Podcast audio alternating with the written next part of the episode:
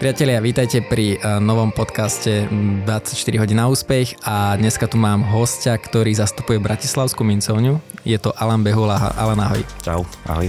A predstavte si, že by ste mali firmu, kde si môžete tlačiť vlastné peniaze úplne legálne a Alan, ty zastupuješ Bratislavskú mincovňu, tak ako to funguje? Je to niečo, čo, čo sa naozaj dá, že nejakým spôsobom funguje takto? E, tak samozrejme dá sa, ale treba povedať teda, že my si nerobíme klasické obeživo, ale my sa venujeme výrobe investičných mincí a odliadkov zo zlata a zo striebra veľa e, ľudí, e, analytikov, ekonómov by argumentovalo, že to sú tie skutočné peniaze na rozdiel od tých papierových. Hovorí sa, že zlato a striebro sú božie peniaze, ale teda není to tak, že by sme si teda vyrábali peniaze sami. Čiže nemôžeš teraz prísť ráno do, do práce a povedať si, OK, tak akože potrebujem niečo si kúpiť, potrebujem nové auto a nejaké mince si vytvoríme. Nie, tak tú, túto legitimáciu majú naozaj iba tie centrálne banky, ktoré e, to možno preháňajú v poslednej dobe s tým tlačením peňazí, ale tak e, bohužiaľ. No. Čiže my sa snažíme trochu dorovnať túto rovnicu, e, nakoľko tie, tie drahé kovy sú aj v takýchto časoch ekonomickej neistoty tým bezpečným prístavom. No a ja vlastne, prečo som si ťa pozval do podcastu, lebo je to za, na, na jednej strane to také zaujímavé nahliadnutie do takého veľmi, neš, veľmi špecifického biznisu na Slovensku. A, takže budem sa pýtať e, veci, ktoré možno povieš mi, že čo môžeme komunikovať, čo nemôžeme, a, ale chcem nahliadnúť za tú oponu. A, a druhá vec je, že vy ako spoločnosť, ako firma máte veľmi zaujímavý príbeh, kde vy ste naozaj že z malinkej firmičky, kde ste začínali traja, rodinná uh-huh. firma, ano. vybudovali, teraz nechcem to úplne prehnať, ale kolos, akože veľkú spoločnosť, ktorá obchoduje do zahraničia, máte veľa obchodov v Amerike, a, takže mňa by zaujímala aj tá cesta, akým spôsobom dokáže firma vyrásť do takýchto rozmerov.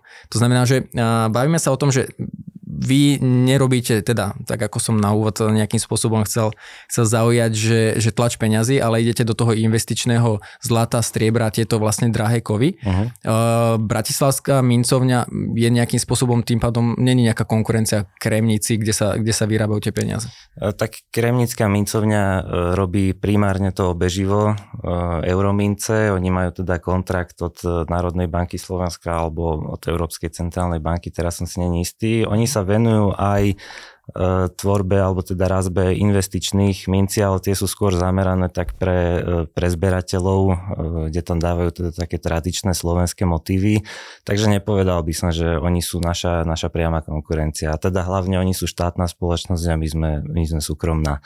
Málo ľudí ale vie, že ešte pred Kremnickou mincovňou bola mincovňa aj v Bratislave. Uh-huh. V podstate je celkom známe, že e, tam sa razili mince už teda začia s Keltov, čo bolo nejaké 5. 6. storočie pred našim letopočtom. To sú tie, tie biateky, čo aj Národná banka Slovenska má tú sochu pred, pred vchodom. A v podstate tá história razenia minci v okolí Bratislavy pokračovala až niekedy do 18. 19.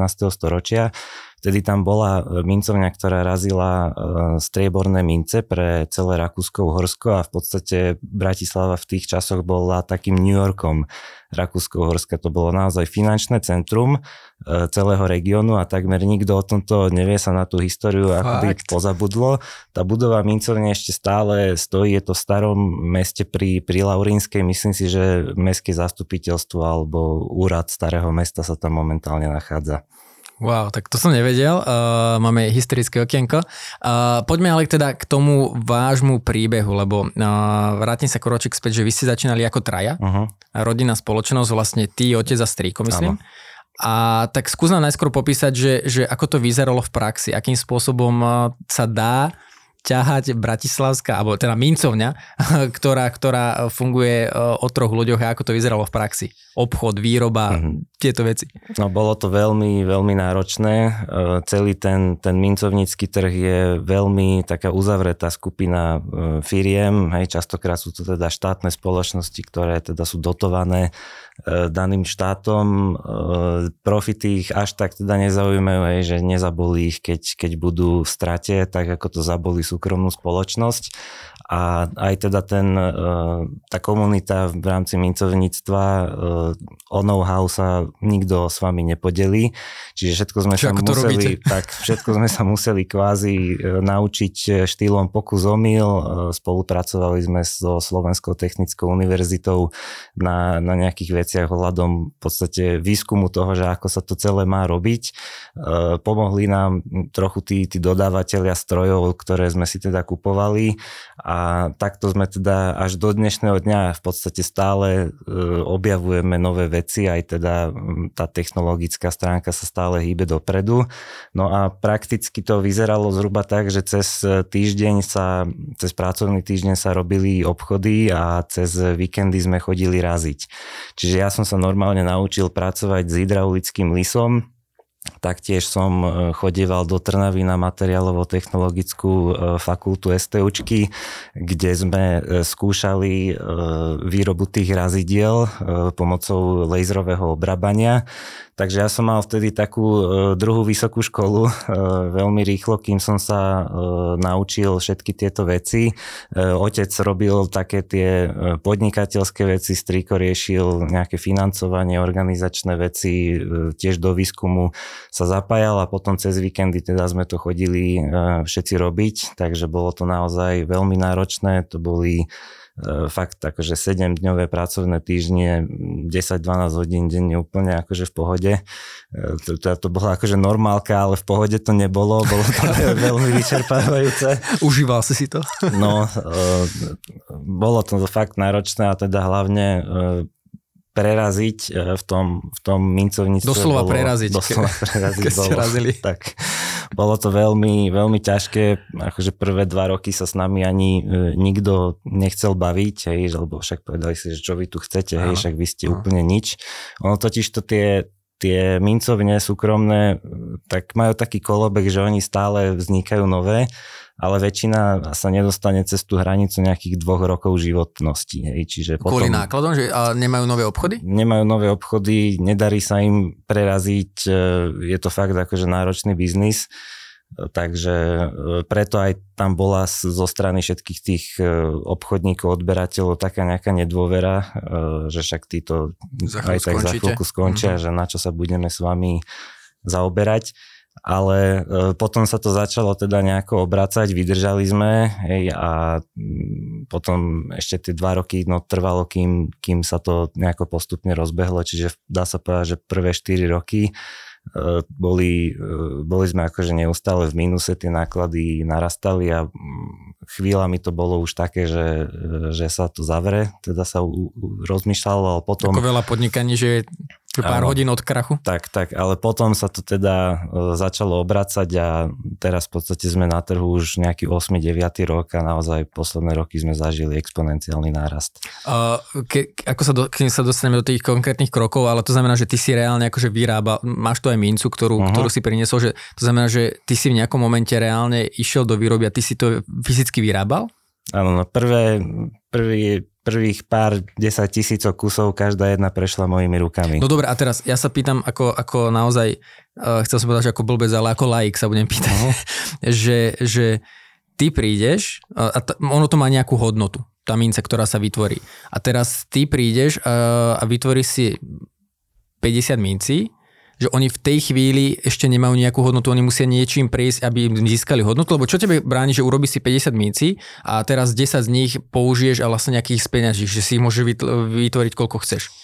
No, ono, sú teda dva e, také rozdielne druhy v úvodzovkách mincí. E, jedna je teda, není to reálne minca, ale je to medaila, alebo ešte sa používa termín žetón, ale to je také žetón. zvláštna terminológia. Nepoužívaš no. takéto mince do, do košíku v, v obchode, že?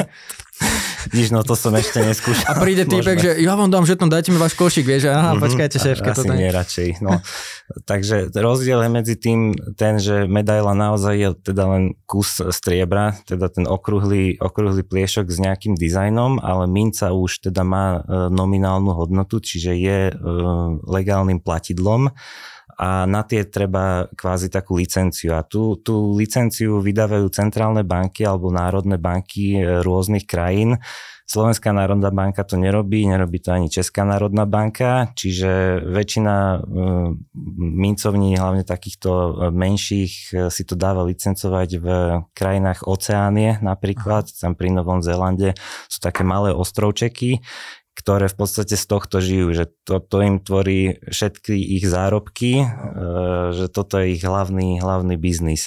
Viem, že e, Kremnická mincovňa pri týchto zlatých a strieborných zberateľských minciach má spoluprácu s Republikou Kongo v Afrike, čo je teda úplne pre mňa bizarné, že tá Slovenská národná banka naozaj nechce v tomto spolupracovať, lebo to znamená, že Kremnica posiela teda, lebo za každú mincu sa platí kvázi ako keby provízia tomu to, vyda, tej vydavateľskej krajine. Ale v praxi to znamená, že akože to, čo vy vytvoríte fyzicky nejakú mincu, jeden kus mince, tak každá vlastne ako keby musí mať zvlášť e, každý ten, áno, každý ten dizajn tej, tej mince má zvlášť povolenie od tej vydavateľskej krajiny, kde je teda zašpecifikované, ak, aký obsah striebra alebo zlata tam je, akú má hmotnosť, akú má nominálnu hodnotu a toto všetko je teda zadefinované a potom sa s tým, s, tou, s tým dizajnom v podstate už nemôže hýbať, zadáva sa tam presne koľko e, počet kusov mm-hmm. z daného dizajnu, ktorý sa vyrobí.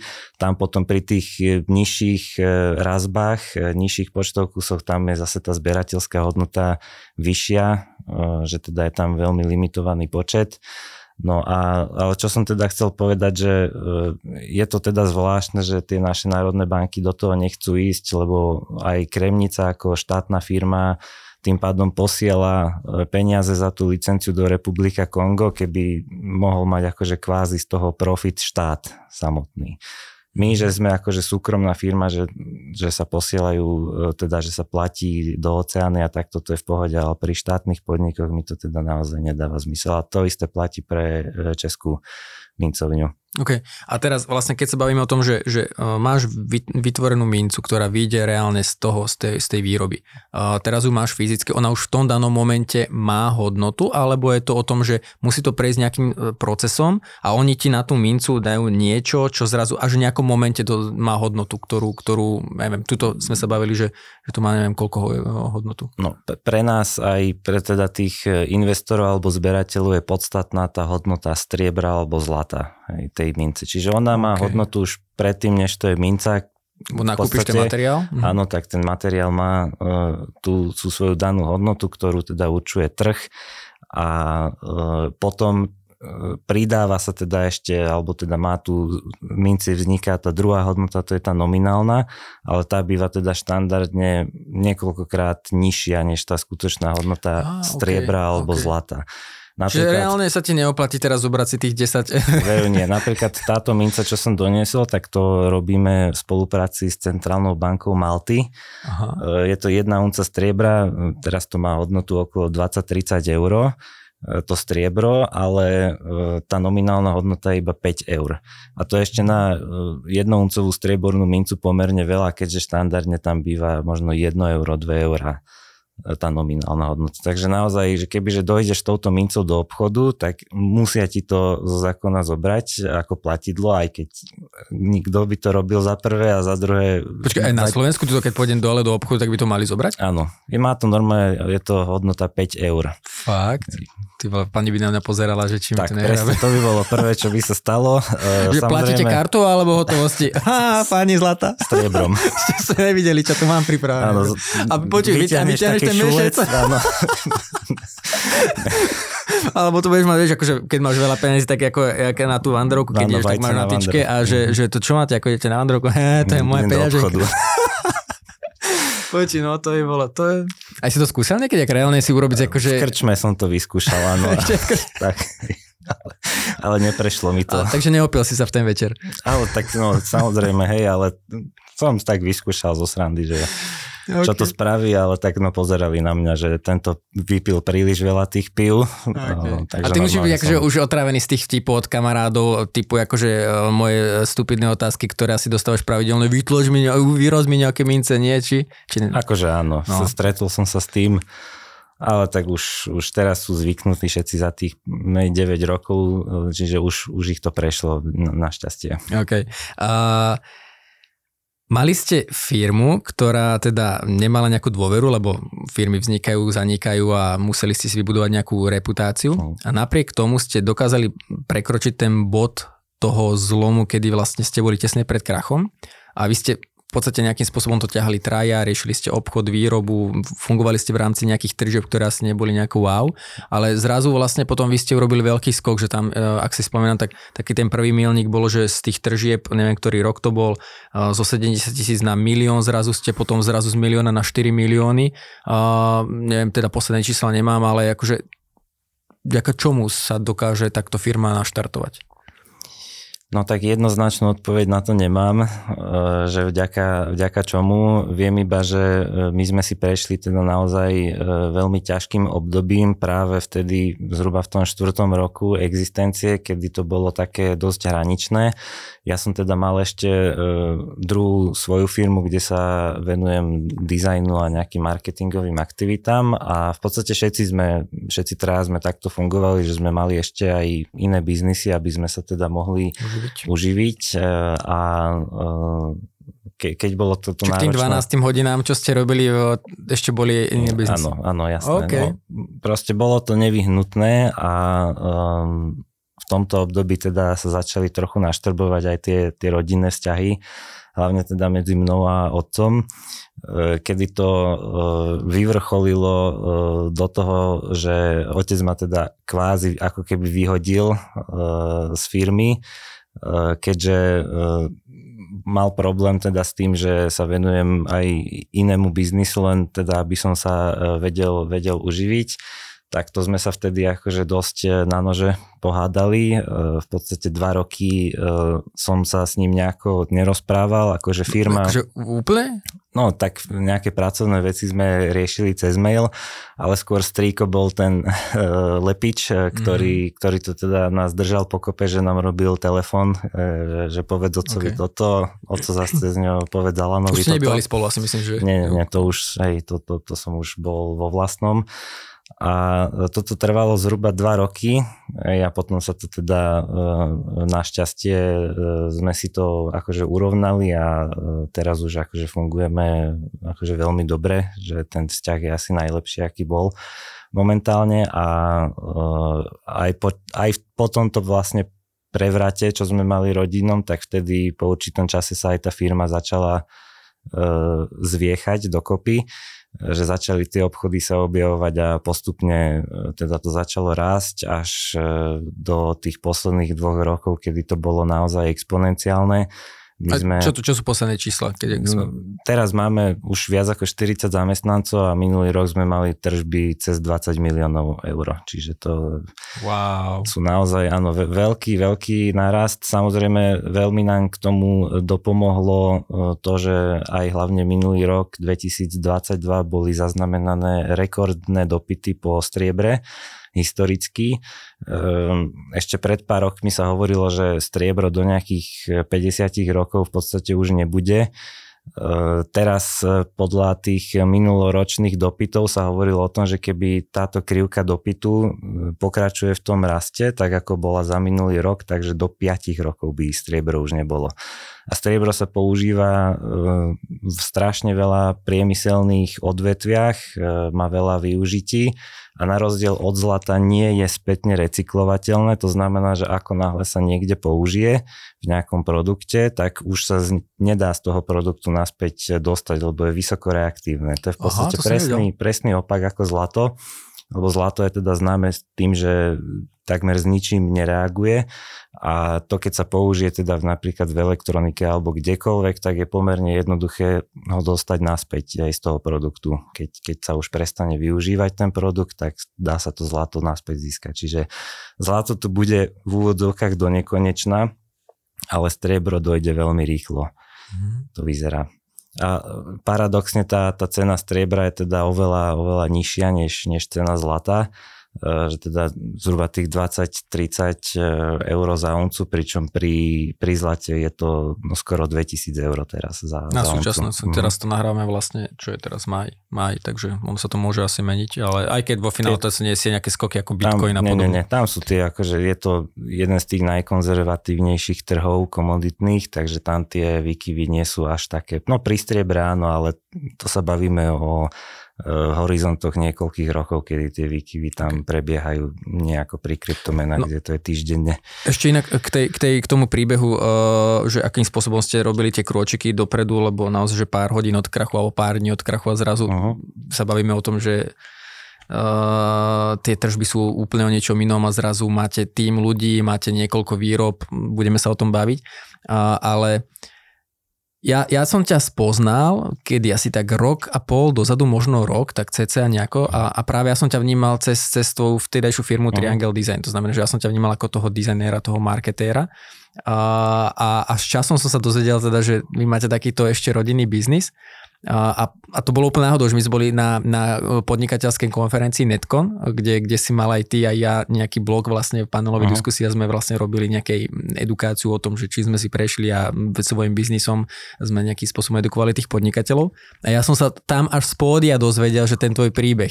A teraz hovorím si, že ty kokso, že že ako, že, že naozaj tie rodinné vzťahy, že ako sa stane to, že, že otec ti dá výpoveď, akože ak to vychádza, lebo áno, boli naštrvené vzťahy, ale že čo ti ako napísal SMS-ku, alebo...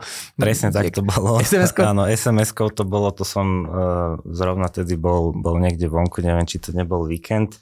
Snažil si sa zaplatiť mincami pivo. A, a potom to teda prišlo, a, a, ale akože to, to bol len taký naozaj, že výbuch tých emócií, ktoré sa tam uh, kulminovali posledné roky v podstate. A ako som povedal, ja som teda z tej firmy neodišiel, hej, že... Mm, bol si stále tam nejako. Stále akože som pomenej, som vtedy to, to obdobie e, prispieval do tej firmy, ale, ale akože stále, stále to fungovalo, hej, no, mm. lebo Ehm, všetci sme si uvedomovali, že ehm, sme do toho dali už pomerne dosť veľa úsilia a peňazí, takže by bolo blbé to zahodiť, hej, uh-huh. takže uh, a ja som teda chcel v tom, v tom ďalej pokračovať, aj keď teda uh, bolo to veľmi náročné pre všetkých zúčastnených. Uh-huh. A keď hovoríš, že ešte o to sú teraz pevnejšie tie vzťahy, že ono to naozaj dalo také základy tomu, že uh-huh. každý má nejakú tú cestu, aj podnikateľskú, aj súkromnú, osobnú, a, takže, takže ono vo finále k niečomu to bolo dobré, aby ste sa vedeli posunúť celkovo.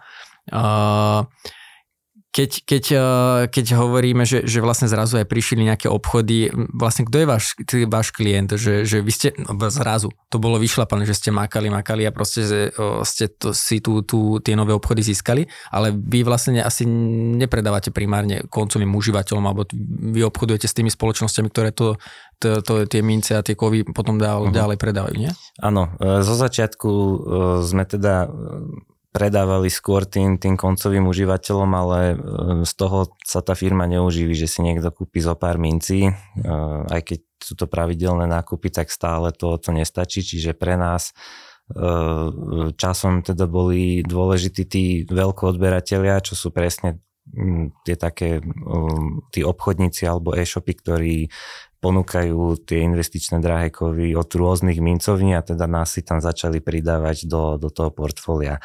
A my sme v podstate, eh, keď nepočítam to, čo sme chodili na konferencie a výstavy, tak my sme ani nemali žiaden marketing, čiže to bol taký postupný proces, že sa aj tí obchodníci navzájom nejako dozvedať začali o nás a potom sa to začalo teda eh, nabalovať a mhm. vtedy eh, tak toto začalo teda ísť exponenciálne nahore. No a ty, ty, tomu. ty vlastne čím ďalej tým viac si bol zaangažovaný, tým pádom uh-huh. už si nerobil 12, ale 14 hodín ale vo firme, ale uh, tam niekoľko rovín sa mi otvára. Že mne sa napríklad páči, že ty si si to vlastne uh, vyšlapal, že ty si bol e, pri zrode uh, aj tej spoločnosti, aj si riešil, neviem, že naozaj, že si vo výrobe a podobne, že lebo asi sa inak na to pozeráš, ako keby teraz uh, si si riešil separátne svoj život a zrazu otec príde že odozdám ti firmu a túto to musíš prebrať, lebo to je rodinná firma a musí sa o to náš, náš človek starať. Že vlastne ty, ty preberáš čím ďalej tým viacej firmu a uh, si teraz vlastne generálny manažér a riešiš, riešiš sales, riešiš design, tým dizajnom by som sa ešte potom rád dostal, ale že vo finále, že ty si od zrodu videl, že ako tá firma e, ide, ty si riešil v tej výrobe. A mne sa páči, keď napríklad aj sa bavíme o rodinných biznisoch, mm. Má, mám jedného známeho, ktorý tiež takto vlastne odozdával firmu svojmu synovi a on to urobil takým spôsobom, že že, že ten chalanisko si na začiatku niekoľko rokov prechádzal každým oddelením. On už vstupoval do firmy, keď už bola trošičku väčšia, alebo keď bol menší, akože ako, ako tínedžer, tak ešte ne, ne, nerobil nejakú, nejaký spôsobom takto v tom biznise. Ale on keď začal vlastne preberať tú firmu, tak začínal ako v sklade potom išiel na rozvozy, potom išiel vlastne e, do realizácie, že keď išli chlapí montovať, tak išiel on s nimi, potom išiel na office, ale som si všetky tieto oddelenia prešiel a mne to je strašne sympatické, že to nie je také, že teraz Alan, tu máš náš uh-huh. rodinný biznis, tu je, staraj sa o to ako o svoje, lebo ono to je tvoje vlastne. Áno, e, toto je, všetci sme si v podstate prešli každou tou časťou toho technologického postupu aj predaja, v podstate každého aspektu chodu firmy.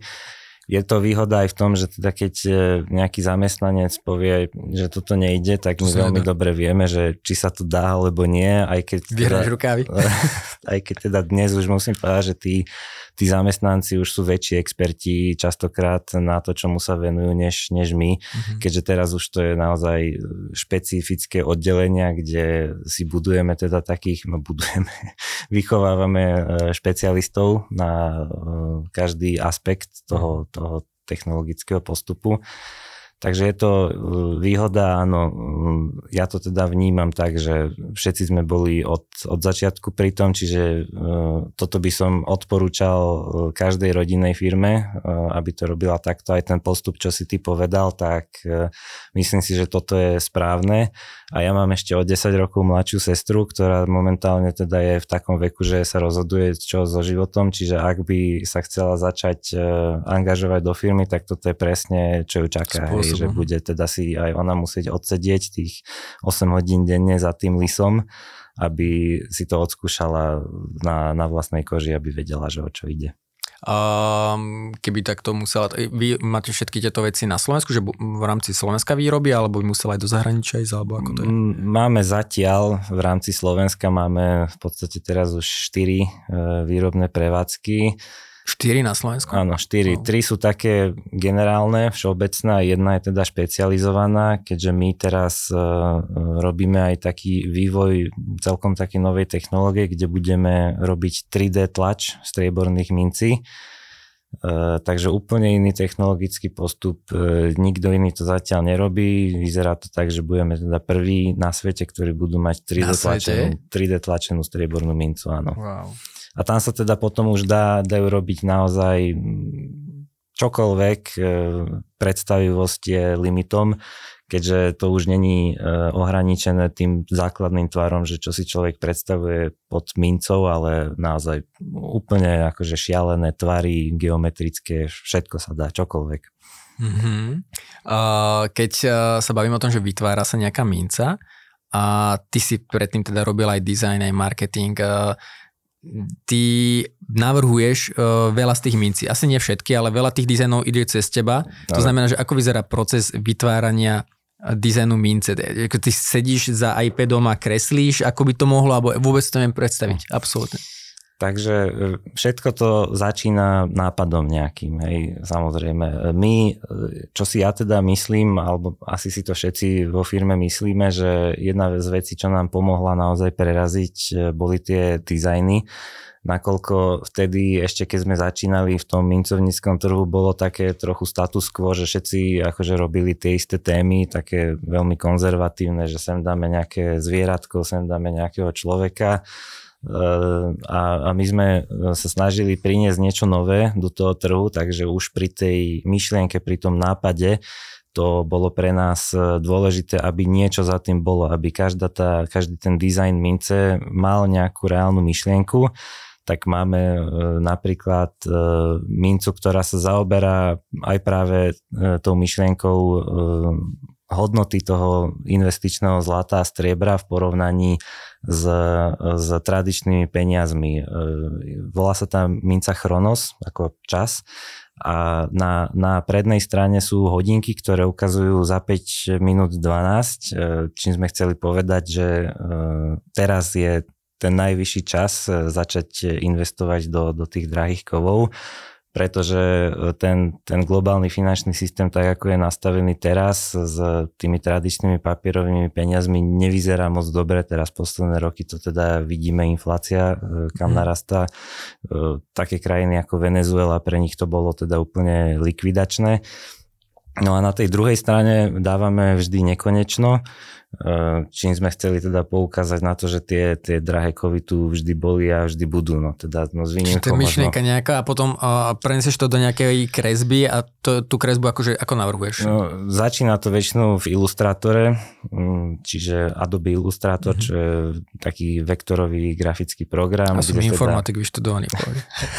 Áno, ale tvoji poslucháči nie sú. Ja viem, ja som si chcel tak akože prihrať, ale neviem z informatiky nič.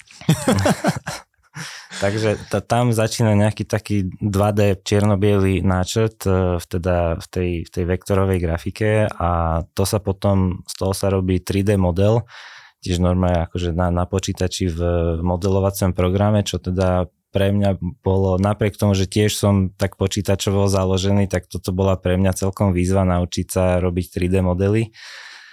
A, a potom tento 3D model sa v podstate e, posiela do toho laserového obrábacieho stroja, ktorý e, spraví, vygravíruje ten, ten dizajn na, na razidlo.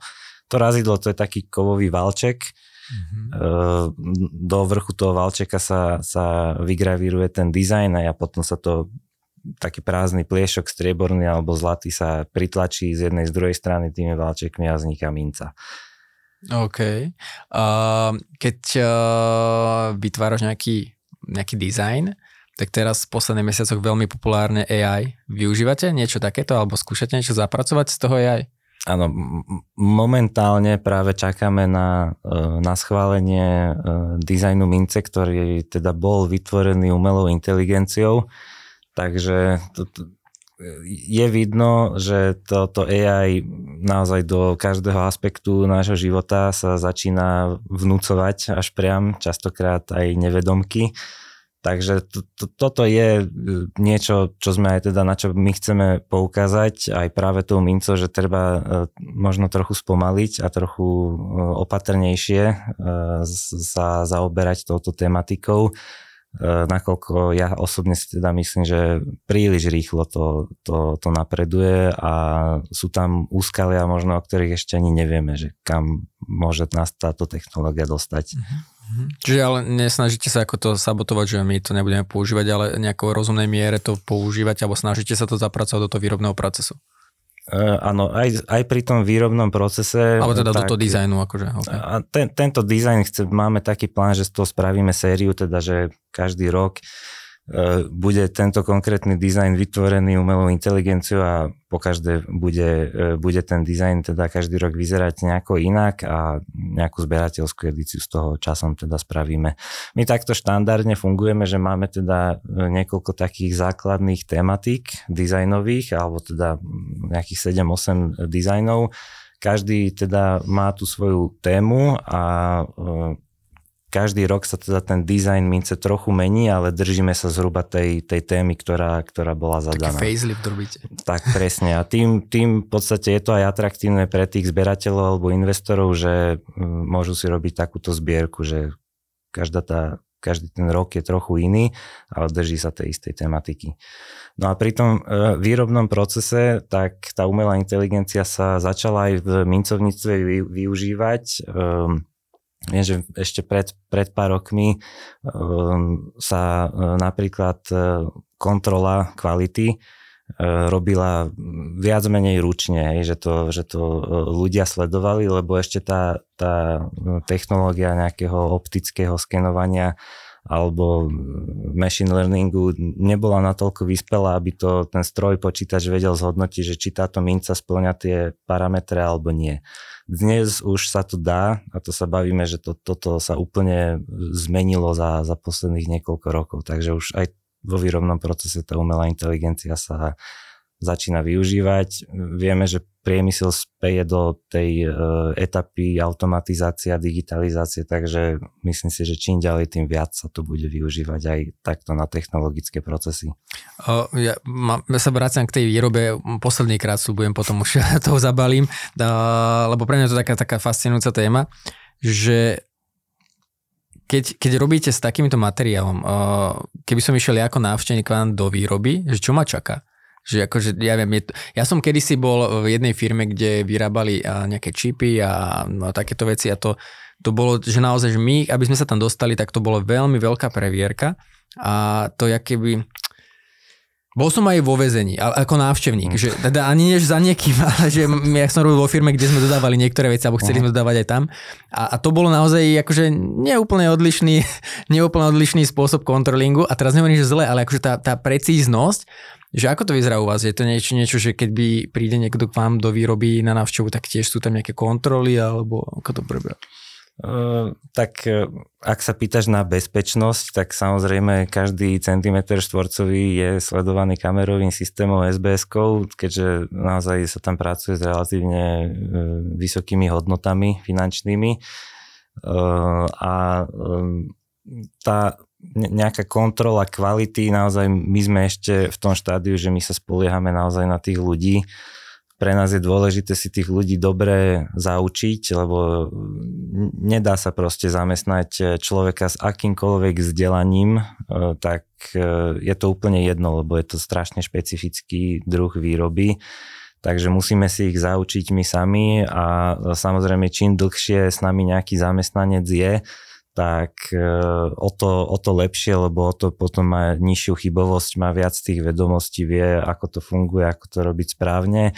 Preto my aj vo firme zastávame také tie baťovské e, princípy, že teda snažíme sa tých našich zamestnancov motivovať, e, odmeňovať.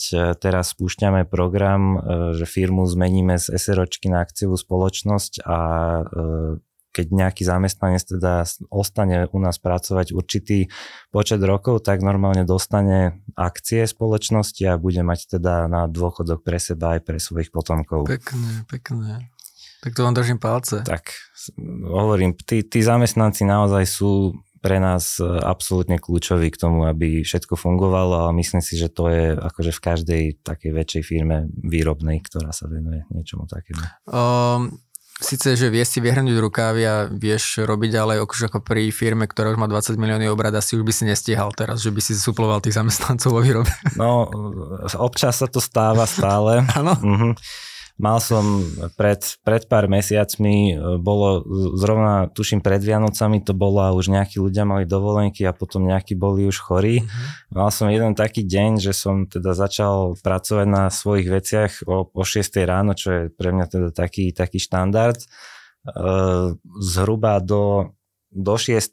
večera som akože si robil ja svoje veci a e, potom o 10. som musel ísť na nočnú e, šichtu do firmy do 6. rána. Čiže som mal unikátny 24-hodinový pracovný deň a potom ešte na ďalší deň som musel ísť na pobednú od druhej. Čiže e, od 6. ráno do druhej som akože snažil sa spať, ale moc to, moc to nešlo napriek tomu, že som bol úplne vyšťavený a potom zase od druhej pobede do desiatej večera na ďalší deň. Takže je to raritné, ale ešte stále sa teda stávajú takéto situácie, že človek jednoducho tam musí ísť a musí robiť to, čo robil pred A to je sympatické, to je, to je zase úplne z iného energiu, to úplne iný, inú dušu dávate tej firme, akože nehovorím, že, že takto to má byť do nekonečná, alebo sa samozrejme nemôže všetko suplovať, ale je to strašne sympatické, že akým spôsobom dokážete, uh, dokážete v tej firme fungovať a že postaviť sa, keď treba a vyhrnúť si rukavy robiť.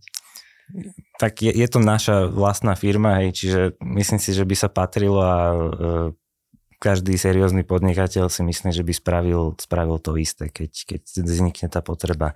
E, ešte som sa chcel vrátiť k tej výrobe, lebo si hovoríš, že sa na ňu toľko pýtaš, tak ono naozaj ten výrobný proces je veľmi zaujímavý a čím viac do hĺbky ideš, tak e, tým zaujímavejšie veci sa, sa dozvedáš aj o tom v podstate, že ako funguje svet, uh, už niekedy až na tých fyzikálnych úrovniach pretože riešime už niekoľko rokov, chceme vyskúšať takú, takú technológiu, že v podstate tým laserovým strojom gravírovacím sa dajú robiť tak mikroskopické geometrické útvary na povrchu tej raznice, že tam dochádza k disperzii svetla, to je to isté, čo dúha napríklad, alebo olejová, alebo mydlová škvrna, keď je mm-hmm. v mláke, čo sa tam teda striedajú tie, tie farby, farby, hej, tak to isté sa dá dosiahnuť, že ten laser spraví také geometrické mikroskopické štruktúry na tom razidle, že tam dochádza k tomu takému dúhovému efektu.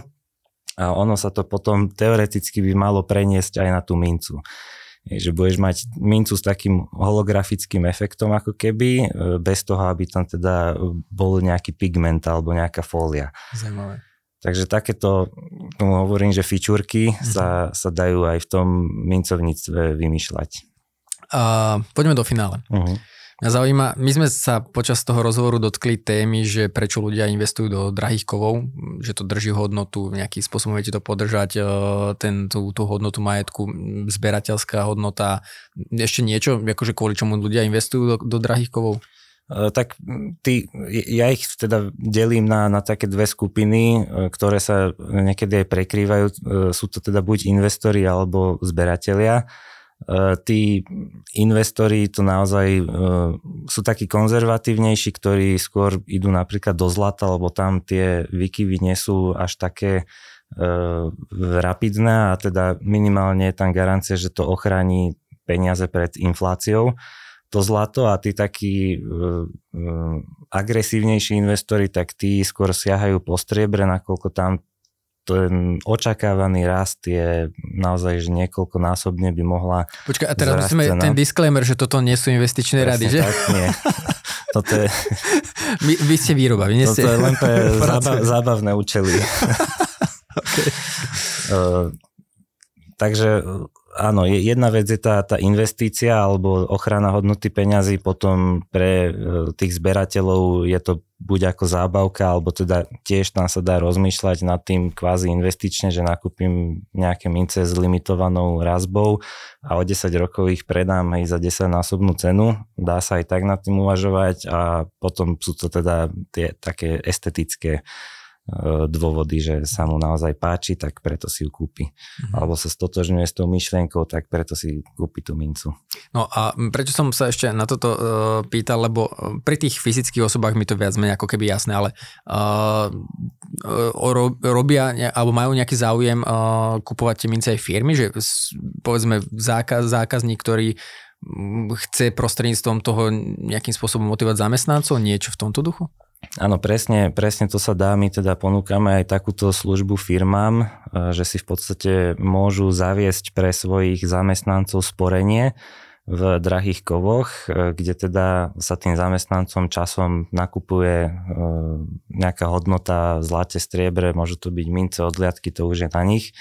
Jednak je to pre toho zamestnávateľa náklad firemný, je to motivácia pre eh, ich zamestnancov, aby ostali teda dlhodobo pracovať v tej firme, tým pádom sa zamestnávateľovi zníži fluktuácia zamestnancov, čo hlavne teda pri tých väčších firmách, takisto ako pri nás výrobných, toto je veľmi dôležité. No a je to teda taký eh, netradičný bonus hej, pre, pre tých zamestnancov. Takže dá sa aj takto uvažovať nad tým, že firmy môžu takýmto štýlom kvázi investovať. Áno, áno. Uh, my sme sa bavili, že firma je na trhu 8-9 rokov. Uh, čo plánujete za ďalších 8-9 rokov? Že, lebo vy ste mali tie turbulentné obdobia o to, že, že naozaj, že všetko uh-huh. ste si to museli úplne odmakať až po tie krásne skoky, čo v číslach to vyzerá super, na druhej strane za tým veľa, veľa kvalitnej práce. Čo by sa malo udiať za ďalších 8-9 rokov od teraz?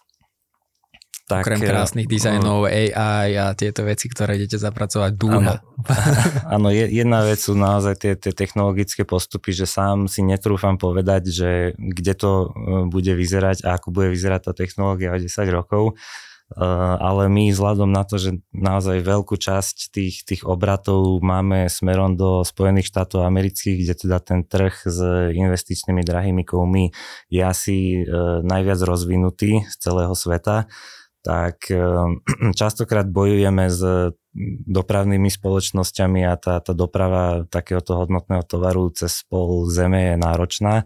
Čiže máme takú víziu, že by sme chceli v Amerike otvoriť výrobnú prevádzku, ktorá by teda uspokojovala práve hmm. tie objednávky z USA. A k tomu ja mám momentálne teraz taký cieľ, že by som sa chcel vidieť v CNN alebo Bloombergu, CNBC v týchto veľkých takých e, ekonomicko-politicky zameraných e, televíziách a trošku teda teda tam uh, spraviť promo. Mm-hmm. Takže toto je, som dal teraz objednávku, už teda to postupne riešime, možno to bude dlhý proces, ale takto by som sa chcel teda ja vidieť, že o 10 rokov by som uh, bol presťahovaný v Amerike a tam otváral e, výrobnú prevádzku, alebo teda už mal otvorenú ideálne. No ja ti budem držať palce aj uh, celej firme, aby sa vám to darilo, aby ste neustále Ďakujeme. napredovali tak ako to teraz. A, a ďakujem, že si bol ochotný zdieľať tak uh, na rovinu veľa vecí sú zákulisia, ktoré možno nie všetci by chceli vyťahnuť, o, ale je to cesta, je to niečo, čo môže ľudí inšpirovať, lebo každý podnikateľský príbeh má niečo za sebou. Hm. Tak uh, vážne si to vážim, že si prišiel k nám a bol si ochotný rozprávať aj o tých veciach, ktoré možno neúplne ľahko sa komunikujú a asi si pri tom vedomí, že toto keď už raz vidie, tak už to na internete a už, už, to, už sa to nedá. Vybavené. Nie, ale ja by som možno ukončil tou myšlienkou, že e, hlavne pri tých e, rodinných firmách, ale asi aj pri, pri všetkých ostatných, tá úprimnosť je, je naozaj a komunikácia je extrémne dôležitá, takže ja sa snažím aj teraz, e, či už život vo firme alebo súkromí viesť e, cez tento princíp, preto aj teda uh, nemám problém otvorene akože takto povedať, ako to funguje, lebo viem teda, že aj to môže pomôcť iným podnikateľom, aj tým rodinným firmám, kde si myslím, že si musí každá prejsť takýmto prerodom k tomu, aby naozaj tá generačná výmena prebehla v poriadku, aby tá firma sa udržala ďalej. Mm. A, a ľudia majú už dosť toho pozlátka, akože vieš ukazovať všetko to krásne, iba mm, asi to nemusíme ako rozoberať. Tak, presne. Priatelia, ďakujem pekne, že ste počúvali. Náš podcast už uh, nájdete nielen na podcastových aplikáciách Spotify, Apple Podcast, Google Podcast, ale už aj na YouTube uh, ako videopodcast. A len díky ešte raz, že si prišiel a že si teda zdieľal s nami váš podnikateľský príbeh a prajem aby sa vám darilo napredovať. A vám, priatelia, ďakujem, že ste počúvali a vidíme a počujeme sa zase na budúce. Ahojte. Ďakujem, pekný deň.